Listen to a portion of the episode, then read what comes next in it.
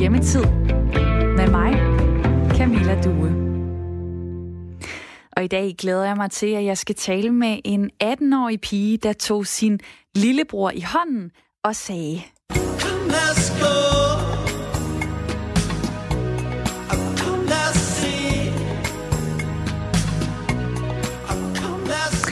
Ja, kom bror mand. Vi skal ud og lave et eller andet her i coronatiden. Vi skal ud og gå en lang tur.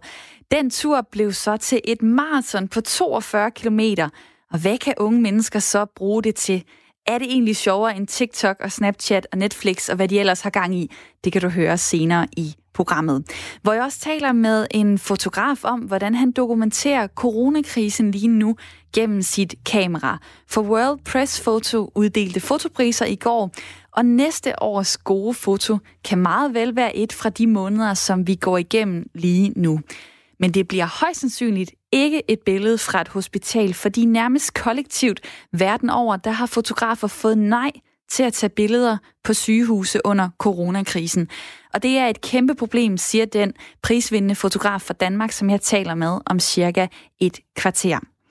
I dag der skal vi også gå på weekend med lidt sødt, og nu håber jeg ikke, at alle vores lyttere fra Fyn slukker for radioen lige nu. Men vi har tænkt os at lave en brunsviger, brunsviger i mikroovnen. Fordi åbenbart så kan man øh, gøre det ret nemt på nogle få minutter og diske op med en gedinbrunner, hvis man altså bruger mikroovnen, og det vil vi rigtig gerne teste. Så skal vi også have fundet dagens sang, og i dag, der spørger jeg jer, hvad skal du i weekenden, og hvilken sang passer til det, du skal? Jeg elsker, når I deler jeres øh, gode eller sjove historier på sms'en. Du kan sende mig en sms på nummer 1424. Skriv R4, lav et mellemrum, og fortæl mig så, hvad skal du i weekenden, og hvilken sang passer til det, du skal? Så udvælger vi nemlig allersidst i programmet en sang, som vi øh, slutter af med, og som vi spiller op mod klokken 10. Min producer Isa har et øh, spændende projekt her i weekenden. Came in like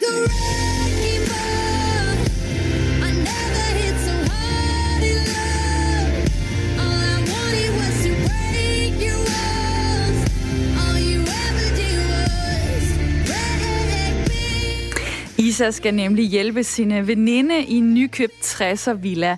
Og der skal godt nok ikke fjernes nogen vægge endnu, men derimod en masse tapet. Og det er altså ikke for sjov, når der er lagt flere lag oven på hinanden. Så der skal dampes, og der skal slibes og spartles vægge, selvfølgelig med afstand til hinanden.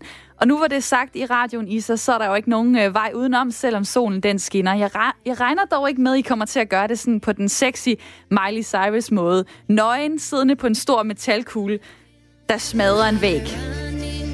I stedet for kunne I jo bare gøre det i slitte jeans og en plettet t-shirt. Det er helt i orden. Dig derude, hvis du ikke vil høre Miley Cyrus i slutningen af programmet, så tager du mobilen frem lige nu og sender mig dit bud på sms nummer 1424. Hvad skal du i weekenden? Brug lige din øh, kreative hjerne til så at formulere det om til en sang, som vi kan spille som dagens sang sidst i programmet. Og velkommen til Hjemmetid i dag. Mit navn det er Camilla Due.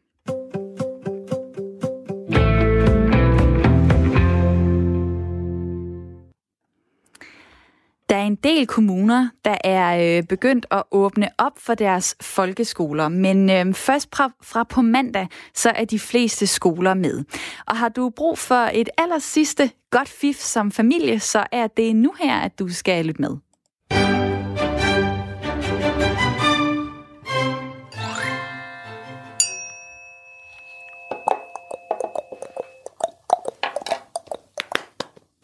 Hej med dig. Hvor er du? Musiktimen begynder nu. Hør nu her, hvad du skal med din tante Musika. Hej med dig. Jeg hedder Tante Musika, og jeg ved jo godt, jeg ikke er din tante. Danmarks Underholdningsorkester har det sidste stykke tid lanceret en række undervisningsvideoer, som blandt andet kan hjælpe alle familier med mindre børn til også at få musikundervisning ind som en del af hjemmeskolen. Og videoerne, de hedder Tante Musikas musiktime. Og der er du med, Christine Skov. Hej med dig. Hej. Vi nåede lige at, at høre lidt øh, af den rolle, som du spiller, Tante Musiker. Jeg har også lige taget et andet klip med. Prøv lige at lytte her. Og i dag, der skal du have musikhistorie. Du skal høre om en særlig person, en person, som hedder en komponist. Det er ligesom en forfatter skriver bøger, så skriver en komponist musik. Og, og sådan øh, går det ud af Christine Skov som øh, Tante Musika. Der får du forklaret børnene lidt af hvert. Du er sanger, sanglærer, skuespiller og forfatter til børnebøger, og så har du også lavet en del børnetv, blandt andet øh, som Carla i, øh, i Kai og Andrea. Den her karakter, Tante Musika, hvad er det, du gerne vil med den? Jamen, øh, altså først og fremmest, så øh, altså, man er faktisk op, opfundet her sådan, inden for de sidste to år, hvor jeg har lavet øh, undervisningsforløb i folkeskolen sammen med Danmarks Underholdningsorkester øh, i de helt små klasser, altså i indskolingen. Og vi fandt bare ret tidligt ud af, og det er selvfølgelig også med en baggrund i at have lavet børnetv, at hvis man laver en figur, som børnene på forhånd føler sig tryg med, så får man en, en, en direkte adgangsbillet til deres øh, fortrolighed og deres tillid, og ikke mindst også en eller anden form for tryghed hos dem. Så, så vi har simpelthen lavet øh, små undervis, undervisningsfilm, øh, som vi sender ud til skolerne, inden de øh, møder mig rigtigt. Øh, og det har bare været en, øh, en enorm god, øh, ja, det har været en god investering og, og givet en god effekt. Så det, det, det har egentlig været meget naturligt at prøve at fortsætte med, at hun, Tante Musica, der, lavede sit eget lille program. Og så er det selvfølgelig også med, med henblik på, at når alt det her selvfølgelig heldigvis engang er overstået med alt det her corona, så har vi øh, ligesom skabt en, en, en ny platform, hvor vi også kan blive med at kommunikere med de skolebørn, som vi møder. Så, så der er sådan flere tanker i det, men det handler selvfølgelig også om, at vi sidder med et kæmpestort orkester, som, øh, som ikke kan spille koncerter lige nu, og vi skulle have lavet et stort forløb i, i Viborg for skolebørn, som vi ikke kunne gennemføre. Så, så det var den der behov for at komme ud til børnene, som vi også øh, havde lyst til at byde ind i. Ja, fordi det er jo Danmarks øh, underholdningsorkester, som er med også i de her øh, videoer. Hvordan kan man se det, hvis man tænder øh, for en af dem på YouTube for eksempel? Jamen for eksempel så kan man se det, altså jeg refererer jo til dem, eller snakker om dem øh, i videoerne, men øh, vores øh, video nummer to handler en lille smule om instrumenter. Det, jeg skal lige sige, det er ikke nogen særlig lange musiktimer, de tager sådan en, en, en fem minutter cirka. Men øh, der er nogle af musikerne med, som så sidder og spiller øh, i hver deres stue, øh, og vi laver sådan en lille oplæg til den øh, dejlige musikalske fortælling, der hedder Peter og Ulven, som man så kan høre bagefter. Så, så musikerne er øh, med så godt de nu kan. Og lad os da lige øh, høre, hvad det er, man kan, øh, kan lære om, øh, om instrumenter, hvis man tænder for Tante Musikas musiktime. Der er faktisk en rigtig god historie, som sådan fortæller noget om instrumenter også. Og den historie, den hedder Peter og Ulven. I eventyret om Peter og Ulven, der er alle figurer, personer og dyr blevet karakteriseret eller har fået hver deres instrument, hver deres melodi. Så når du hører Peter, så er det spillet af en violin.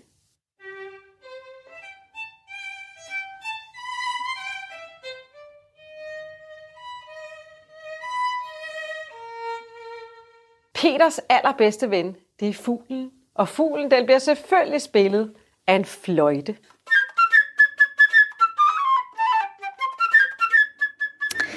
Så øh, Christine Skov, her der kan man altså øh, høre, hvad forskellige instrumenter øh, kan byde ind med, og hvordan de kan skabe stemninger øh, i en fortælling og understøtte en fortælling. Hvad håber du, mm-hmm. at, mhm. at de børn, der, der sidder og ser med her, at de har fået ud af lige præcis øh, denne her lille undervisningstime om instrumenter? Jamen, jeg håber jo egentlig, at øh, de børn, som aldrig nogensinde har hørt om øh, de her instrumenter før, eller har hørt Peter Uden før for den til skyld, vil klikke ind og lytte til det. Og det er jo, det er jo egentlig det, der er vores mission bag alt det her. Det er, at vi gerne vil, øh, vi vil gerne nedbryde alle de her barriere, der kan være i forhold til at øh, gå i gang med at lytte til klassisk musik. Og vi vil rigtig gerne prøve at nå børnene der, hvor de selv er. Øh, og det tager selvfølgelig tid, men... Øh, men jeg håber, at vi kan være med til at skabe en nysgerrighed øh, hos børnene selv, så vi selv kan række ud efter det, fordi vi har jo en kæmpe skat af musik liggende, som jo er vores allesammens. Og, øh, og hvis man får den ind, fra, fra man ikke er særlig gammel, så er det også naturligt at gå til koncerter. Og det giver altså noget helt særligt, det der med at gå til store klassiske koncerter og høre et rigtigt orkester. Det går simpelthen lige ind i mag og ben. Øhm, så man ja. ikke bare øh, lærer at blive fascineret af, af mænd, der spiller på trommer, og øh, kvinder, der sidder og spiller øh, klaver, men at det er, det er jo violin, det er obo, det er klarinet, det er fagot, det er alt, hvad der ellers øh, ja. også findes af dejlige øh, instrumenter.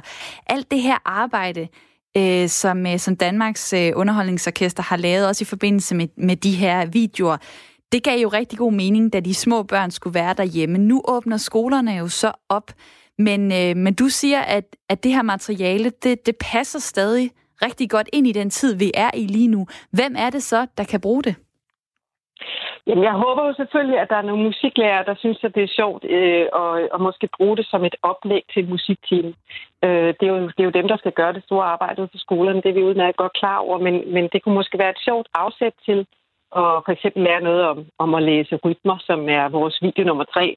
Øhm, så det er, det, altså det håber vi, fordi vi, vi ved jo godt, at børnene fra 0 til 3. er jo så relativt små, og de ikke nødvendigvis finder det her selv, så de skal have hjælp af nogle voksne.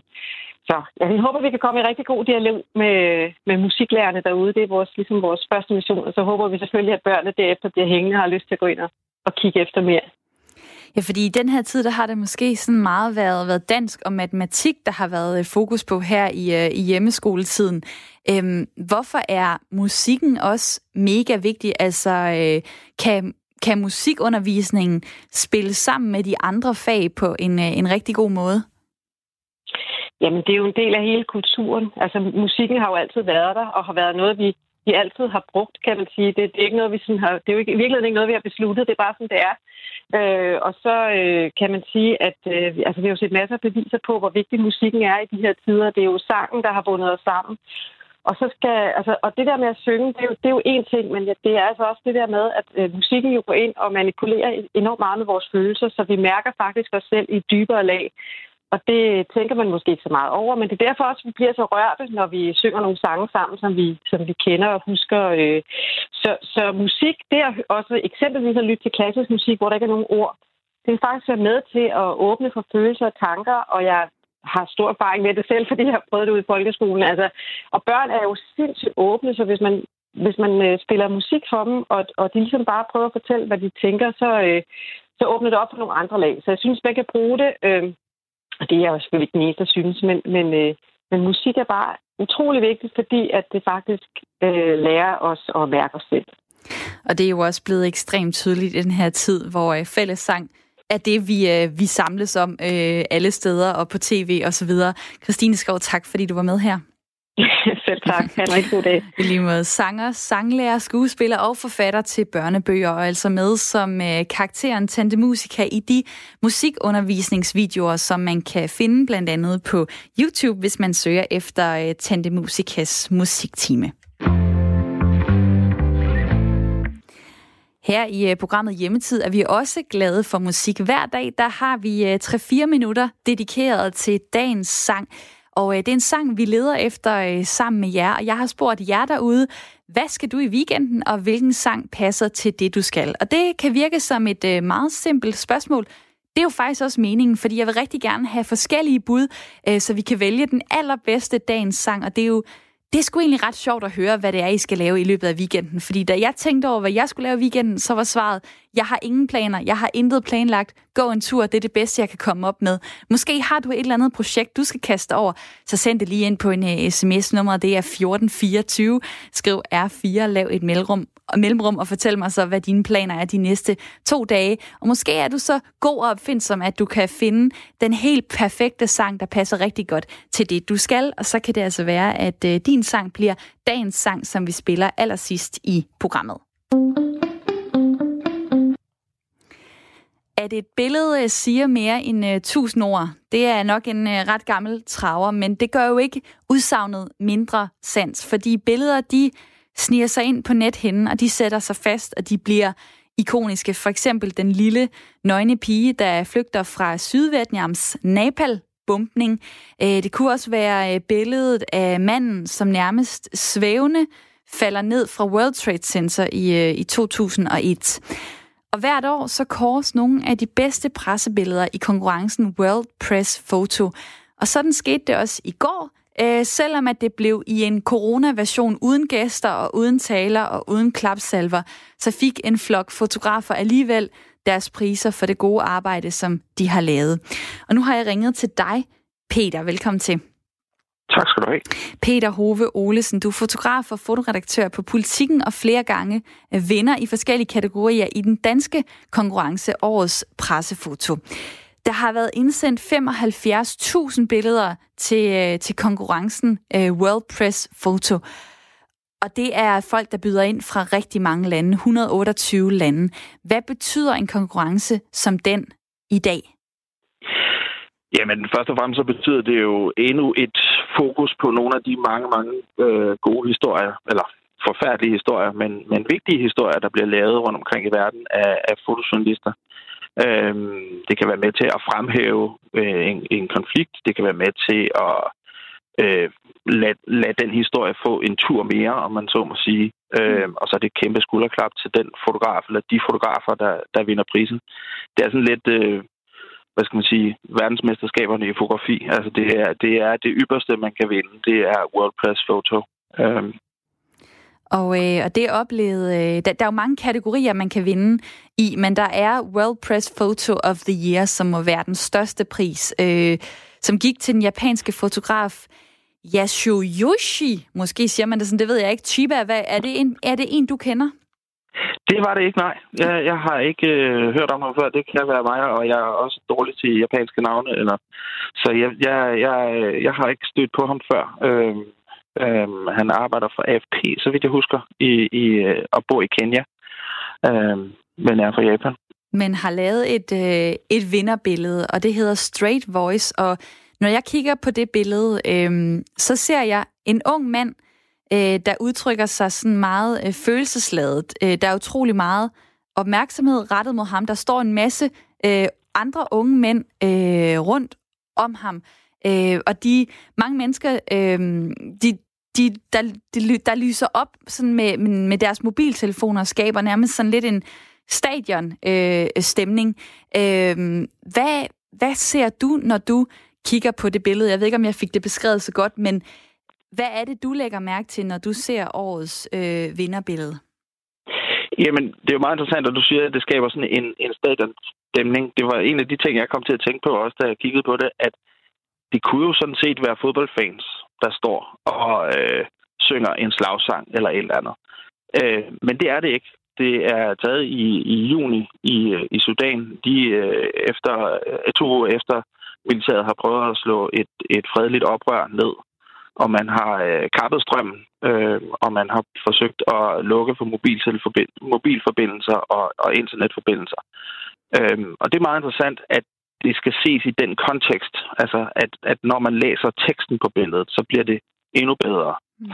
Øh, og, og når jeg læser det og ser billedet, så, så ser jeg et, altså, der, der er håb i det billede. Altså, det, der er nogen, som på trods af, at militæret prøver at lukke informationsstrømmen ned og lukke for strømmen og, og, og fjerne deres øh, kampgejst, så er der stadigvæk nogen, der står og råber i mørket, øh, og de er sammen om det øh, med de her mobiltelefoner. Og, øh, det, det, det synes jeg, jeg synes, det er et stærkt billede, fordi at det, at det også er taget i en konflikt, hvor øh, der efter sine flød lige i gaderne og lige i, øh, i, i Nilen, der løber igennem Khartoum.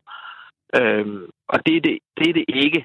Det er ikke et voldsomt billede på den måde det er en anden måde at vise en meget, meget voldsom konflikt. Det er, det er en måde at vise folkets opstand på.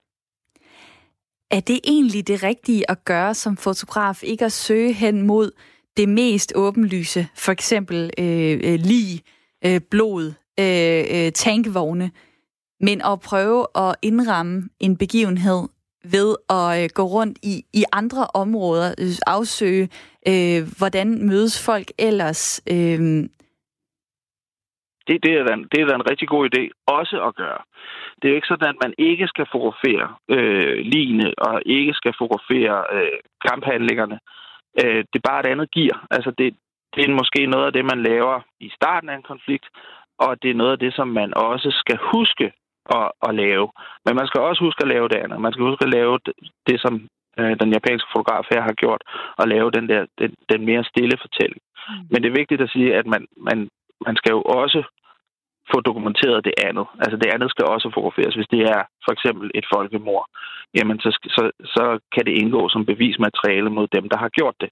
Så derfor kan man ikke lade, man skal ikke lade være med at tage nogle billeder. Det kan være, at der er nogle billeder, der ikke skal vises, fordi de er for voldsomme og er for, for, øh, for stærke og serverer for folk til, til morgenkaffen i deres avis eller på, hvor de nu ser billeder hen.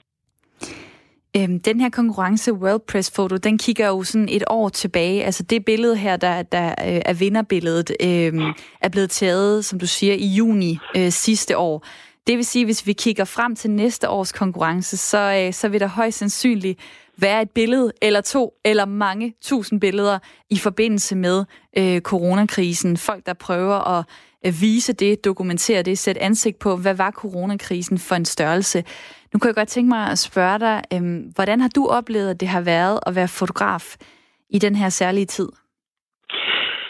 Ja, først og fremmest så tror jeg, at du har øh, meget ret i, at det, at det vil være svært næste år at kåre et billede, som ikke har med øh, coronakrisen at gøre. Jamen, jeg synes, det har været, det har været svært at, øh, at dokumentere. Øh, altså, fotografer gør jo det, som alle andre mennesker også gør. De tager et billede af noget, der ser underligt ud. Noget, der stikker ud. Øh, noget, vi skal huske.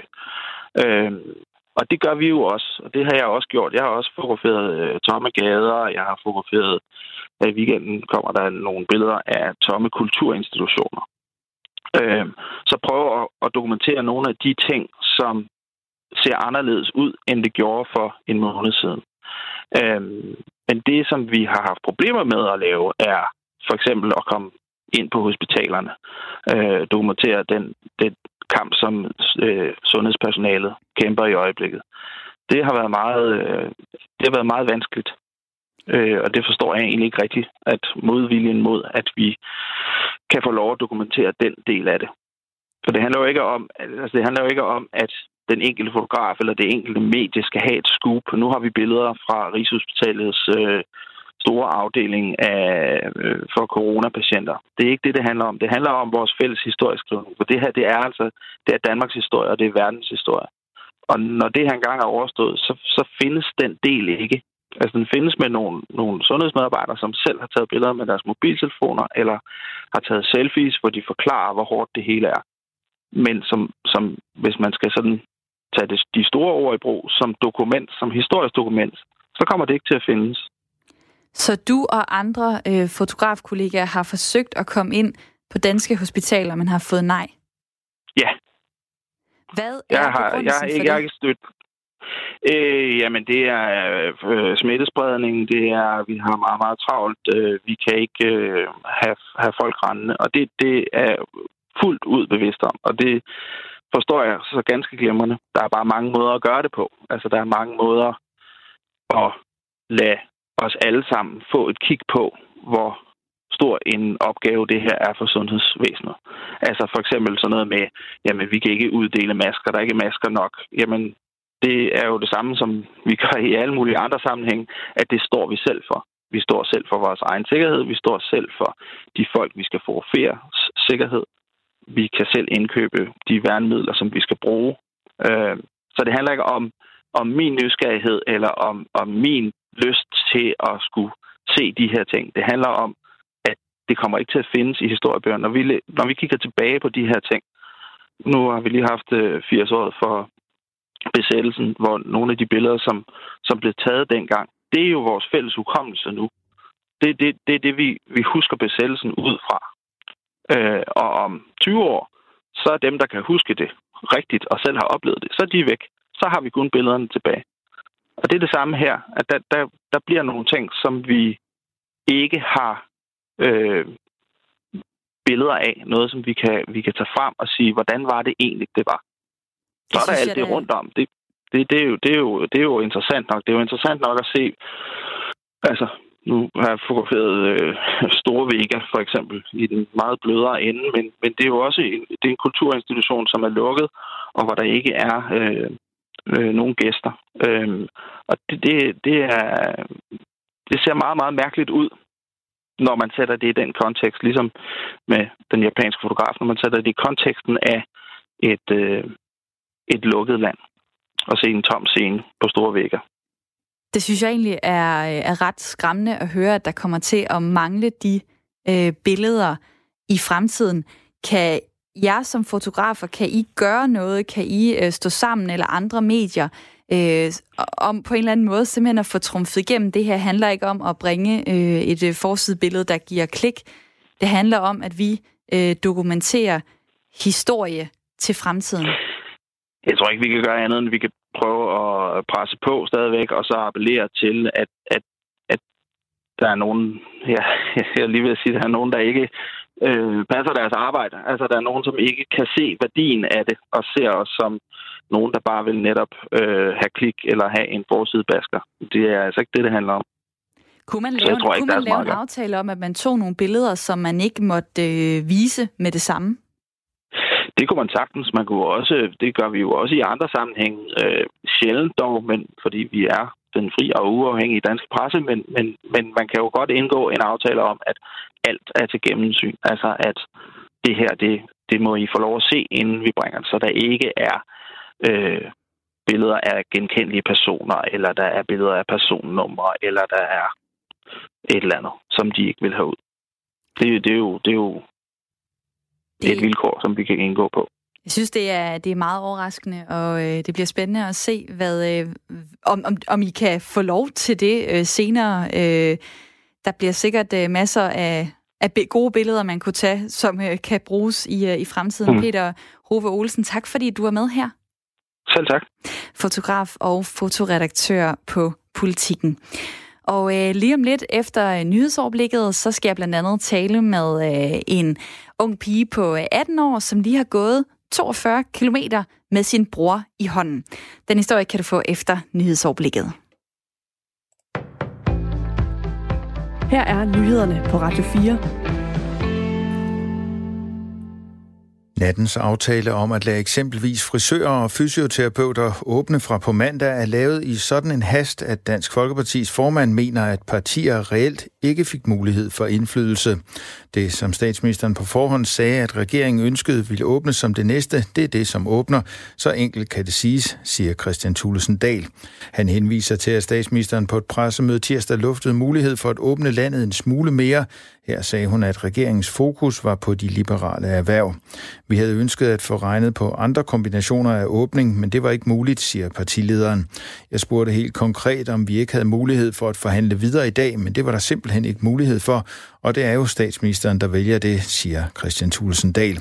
Blandt andet havde Dansk Folkeparti ønsket, at dele af de liberale erhvervsliv, eksempelvis kosmetologer, tatovører og lignende, skulle vente med at åbne. Det kunne måske have givet plads til at sende efterskoleelever til tilbage på skolen den sidste halvanden måned af skoleåret, siger DF-formanden. Men det var der bare ikke mulighed for at få beregnet, så det vi så det ved vi ikke, hvad det havde betydet. Men okay, sådan er demokratiet også, når der er et stort flertal, som siger okay til sådan en proces. Men hvorfor blåstempler Dansk Folkeparti så en aftale, som partiet egentlig ikke er tilfreds med? Det er, fordi vi har fået skrevet ind, at den næste fase skal være anderledes, og at partierne i højere grad skal være en del af planen for genåbningen, siger Christian Thulesen Dahl. Blandt andet vil han have en prioriteret liste og en køreplan for, hvad der, skal, hvad der løbende skal åbnes for efterhånden, som det bliver sundhedsmæssigt forsvarligt. Efter seks uger på nødblus genåbner landets domstole den 27. april, det oplyser Domstolsstyrelsen i en pressemeddelelse. Styrelsen vurderer, at op mod 75 procent af alle sager herefter kan gennemføres. Langt de fleste retssager har været sat i bero siden store dele af Danmark lukkede helt eller delvist ned 13. marts. Det skete for at mindske spredningen af coronavirus. I første omgang vil retterne have fokus på genoptagelsen af straffesager og civile sager herunder familieretssager. Direktør for Domstolsstyrelsen Christian Hertz forsikrer, at genåbningen vil ske, så det er sundhedsmæssigt forsvarligt. Der arbejdes på højtryk for at finde løsninger, som gør, at vi kan få domstolen op og køre i højst mulig kadence, uden at det går ud over sundhedsmæssige hensyn, siger Christian Hertz i meddelelsen. Som alle andre steder i samfundet er det vigtigt at holde afstand i retssalene for at mindske risikoen for smitte. Derfor vil der komme et særligt pres på landets store retssale. De største sager, nævningesager og sager med mange tiltalte, kan på grund af fysiske forhold ikke afvikles lokalt ved alle retter. Vi undersøger samtlige muligheder for at udnytte den kapacitet, domstolen har, og ser også på mulighederne for at arbejde uden for normal åbningstid og tilvejebringe eksterne lokaler, siger Christian Hertz. Mens de fleste straffesager og civile sager har været sat i bero under nedlukningen, har domstolene været nødt til at gennemføre grundlovsforhør. I dag tørt vejr med en del sol, dog stedvist noget sløret. Temperaturer mellem 10 og 14 grader. Du lytter til Radio 4. Mit navn er Thomas Sand. Her er tilbage med flere nyheder, når klokken bliver 10.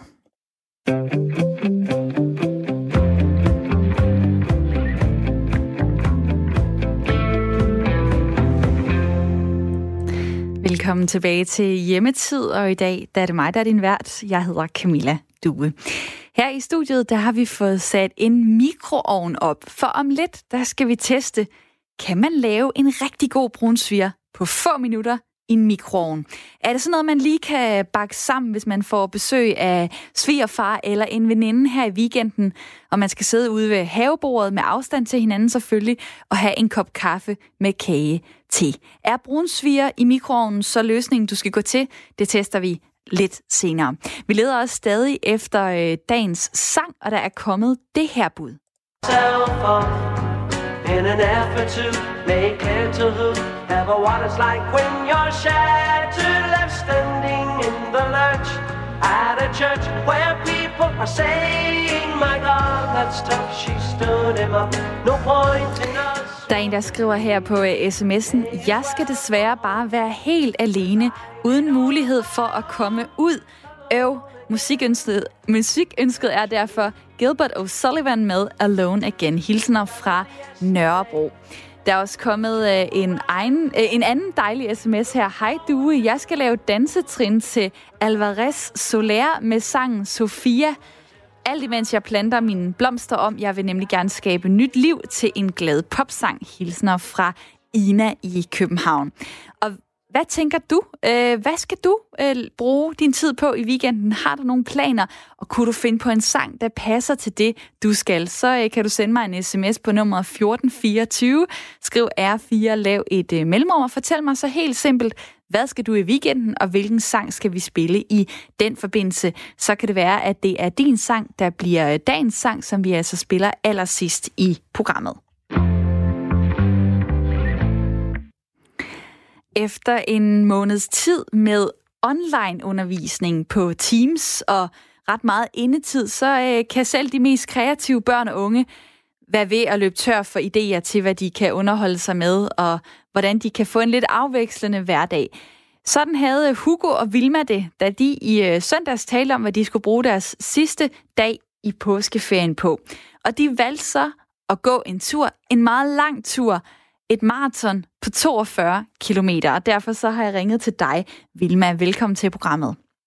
Hej, mange Hej tak. med dig. Vilma Rimer Ejs, du er 18 år, du er elev, øh, du går i 2G på Esbjerg Gymnasium, og vi har fanget dig her i det, man kunne kalde et digitalt frikvarter. Øhm, Ja. Mange har, har nok været ude og gå ture i den her nedlukning, men hvordan kom I på den idé, dig og din bror, at I skulle gå 42 kilometer? Ja, det lyder lidt ekstremt, når man siger det sådan. Det kan jeg godt høre. Men øhm, det var egentlig Hugo, der, øh, der snakkede om, at han godt kunne tænke sig at prøve at gå ja, en lidt længere tur.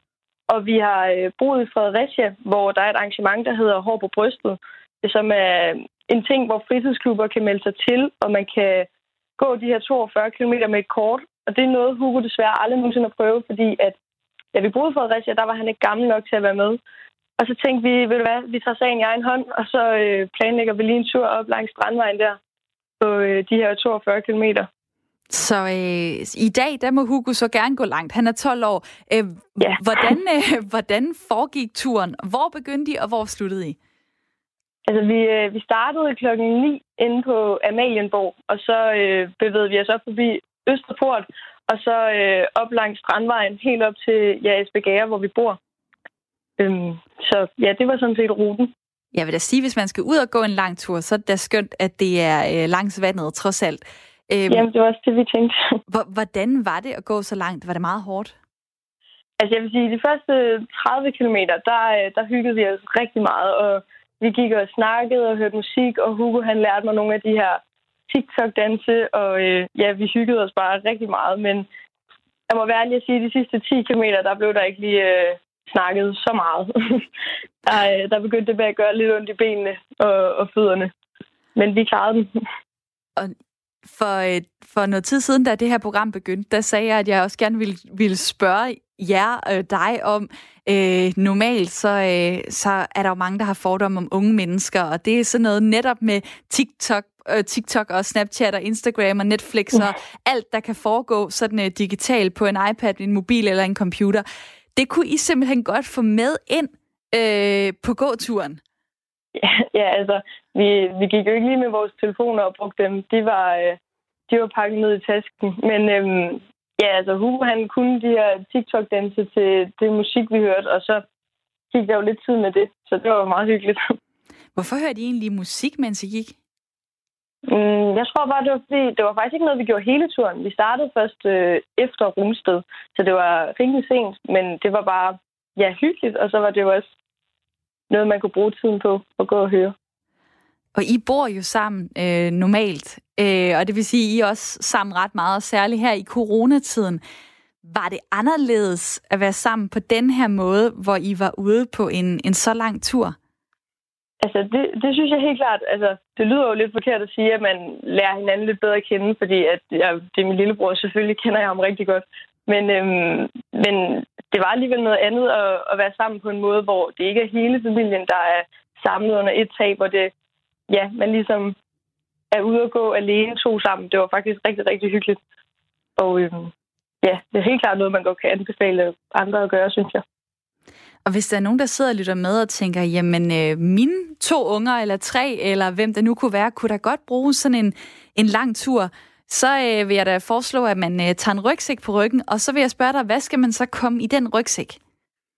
Ja, altså vi havde, øh, vi havde ekstra tøj med, fordi vi tænkte, okay, langs strandvejen, det kunne godt blæse ret meget, og det gjorde det også. Det var faktisk ret koldt, selvom at øh, solen den skinnede rigtig meget. Øhm, men udover det, så havde vi nogle snacks med. Vi havde noget chokolade. Det er rigtig godt at spise øh, noget med salt, når man går så langt. Så vi havde også nogle nødder og nogle chips med. Øhm, så havde vi nogle rugbrødsmadder, som vores mor havde lavet.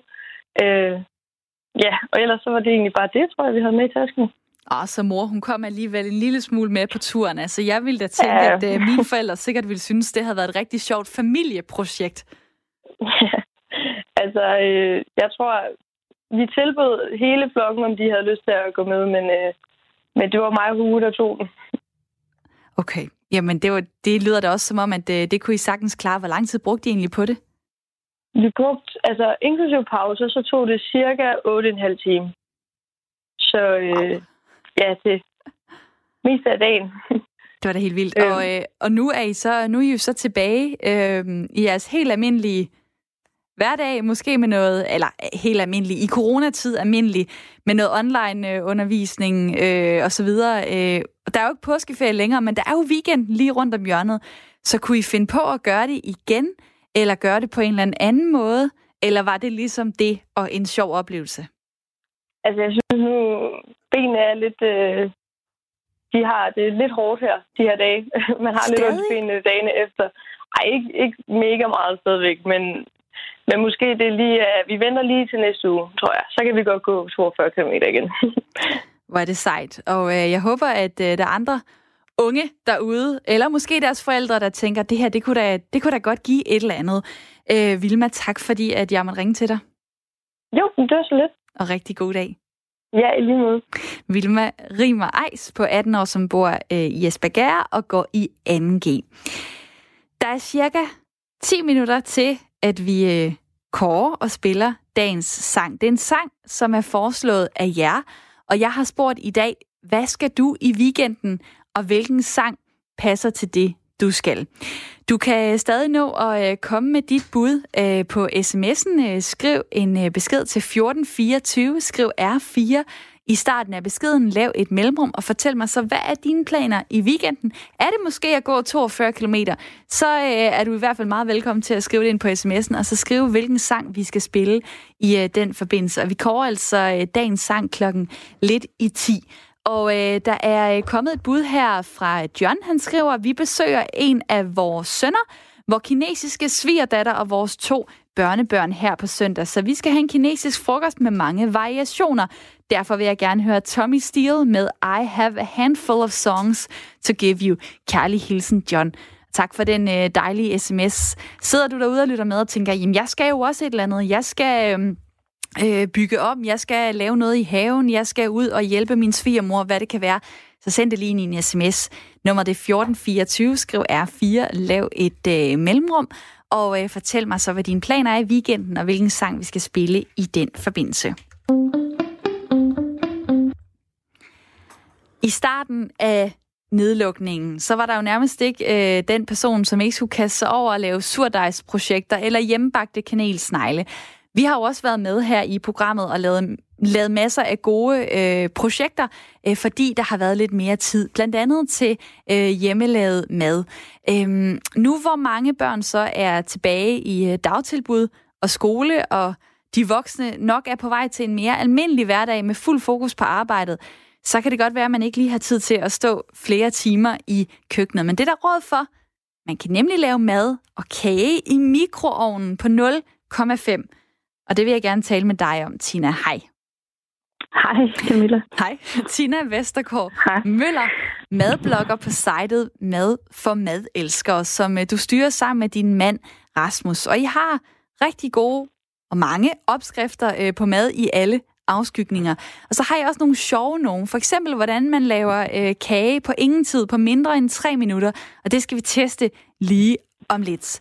Men først og fremmest, hvorfor har I overhovedet opskrifter øh, om kager i mikrobølgeovnen?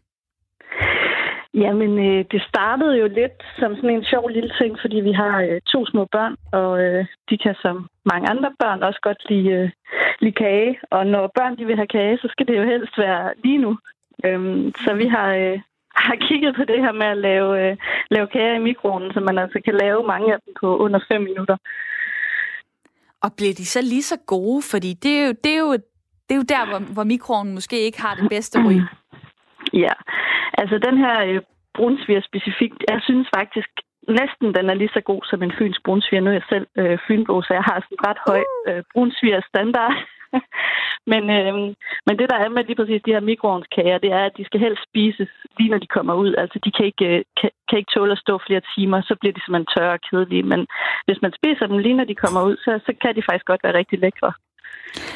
Og øh, til at, øh, at, at lave sådan en mikroovnsbrunsviger, der har jeg min producer og kokkekollega Isa. Hej.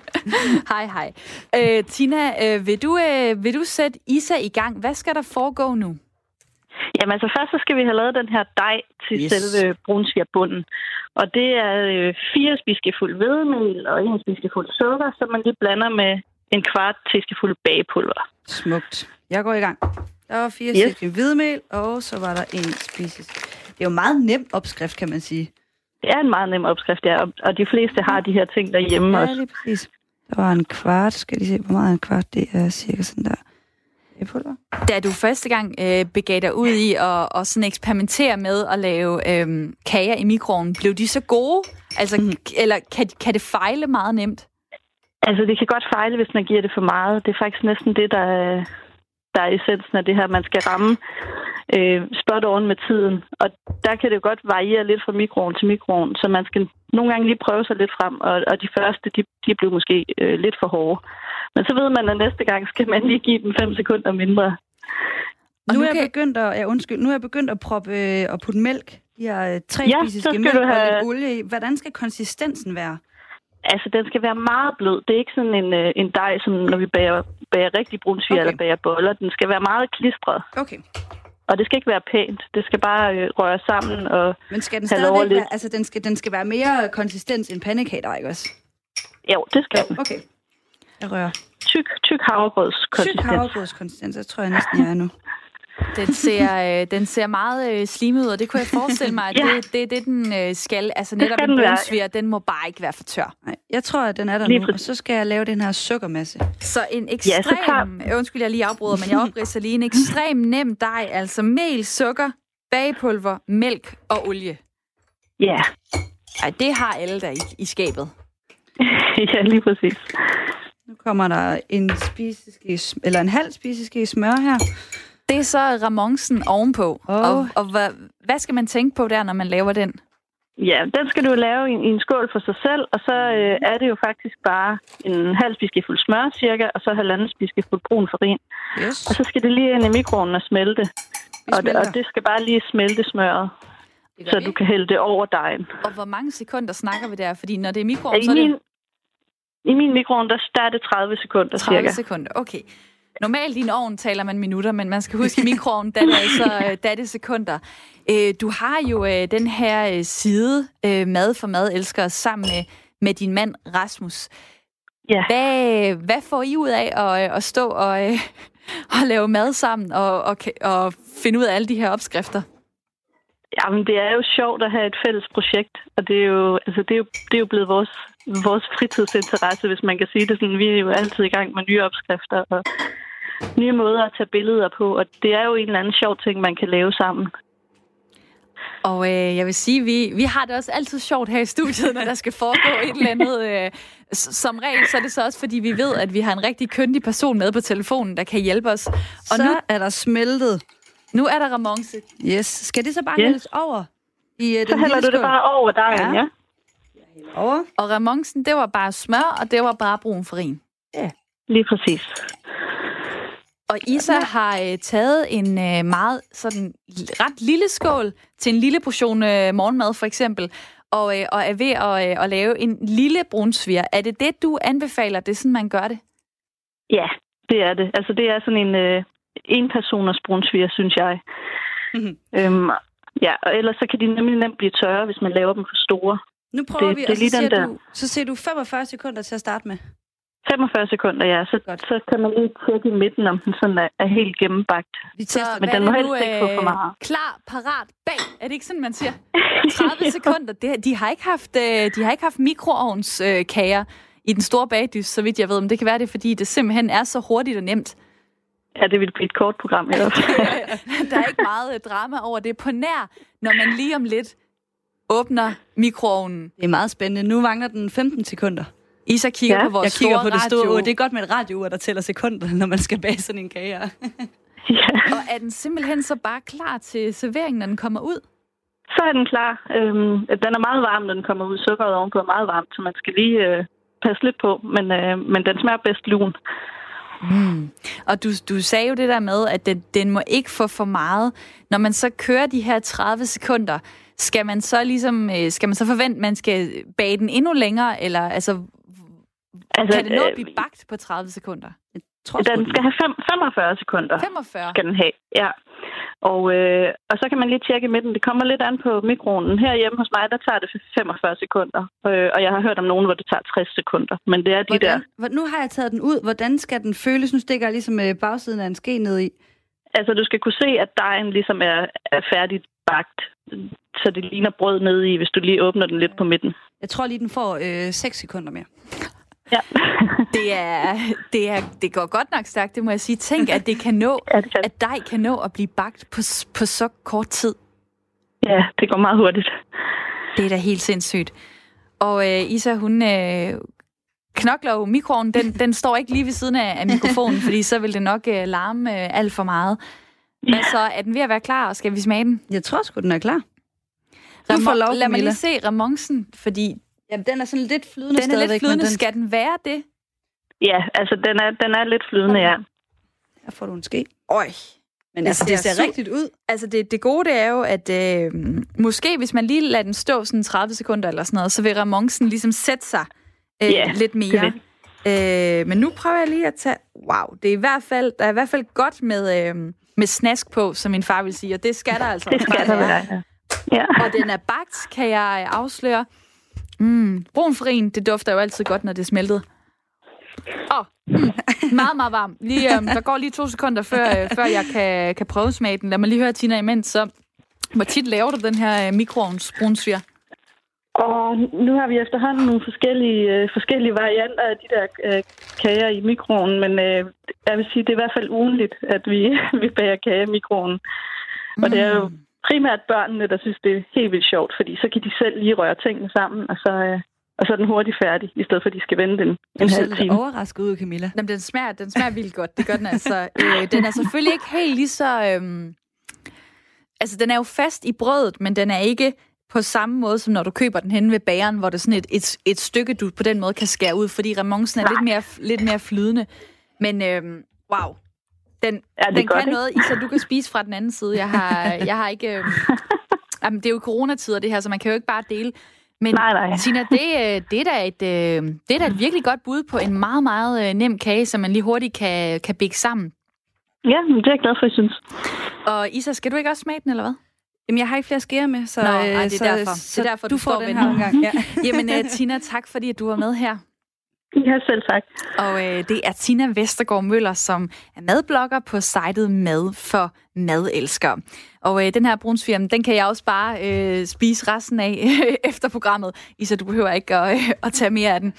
Nu er det tid til at øh, afsløre øh, dagens sang. Der er kommet rigtig mange gode bud. Øh, jeg har spurgt jer, hvad skal du i weekenden? Og hvilken sang passer til det, du skal? Og øh, der har redaktionen jo så skulle vælge mellem øh, mange øh, dejlige bud, og har valgt øh, en sang, som Maj Thorsen har foreslået. Hun har skrevet, mine børn øh, skal jeg være sammen med, og vi kører ud en tur i weekenden øh, ud i det blå. Vi skal tjekke sommerhusområder ud i Østjylland, inden vi booker et sommerhus til sommerferien. Så vi skal selvfølgelig høre, vi skal ud i det blå med det brune punktum. De bedste hilsner og en god solskinsrig weekend til jer andre. Her kommer dagens sang. Nu Vinden er lun Og den i mit hår. Og fører det langt, langt væk Har jeg lyst Kan jeg bare tage med.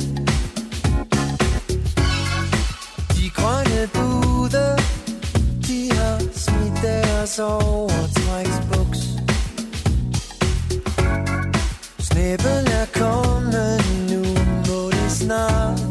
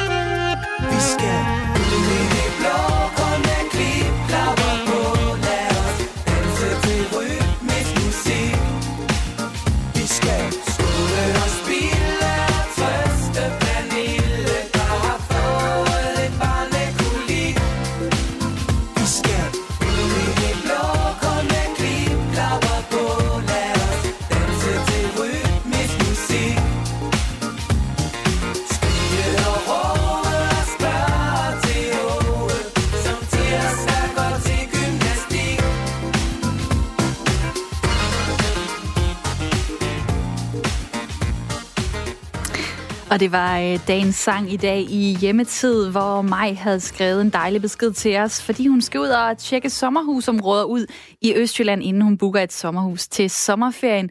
Derfor skulle vi høre den her sang, det brune punktum med, vi skal ud i det blå. Så har jeg også fået en øh, uh, sms, hvor der er en, der beder om opskriften til uh, den mikroovnsbrunsviger, som vi øh, har lavet, den kan du finde inde på siden Mad for Madelsker, hvis du søger efter øh, brunsviger i mikroovnen. Og jeg kan jo lige tage en bid og sige, mm, den er stadig blød, og den har faktisk godt af lige at sætte sig et par minutter, mens man hører en sang, så den der ramonce rigtig hænger fast til, øh, til dejen. Jeg håber, at øh, du har fået nogle idéer til, hvad du kunne kaste over her i weekenden. Måske lave en uh, nybagt brunsviger og tage den med ud og gå en lang tur. Eller den omvendte vej, gå en lang tur og nyd bagefter en lynbagt brunsviger i mikroovnen. God weekend og hjemmetid er tilbage på mandag kl. 9.05. Nu skal vi have nyheder.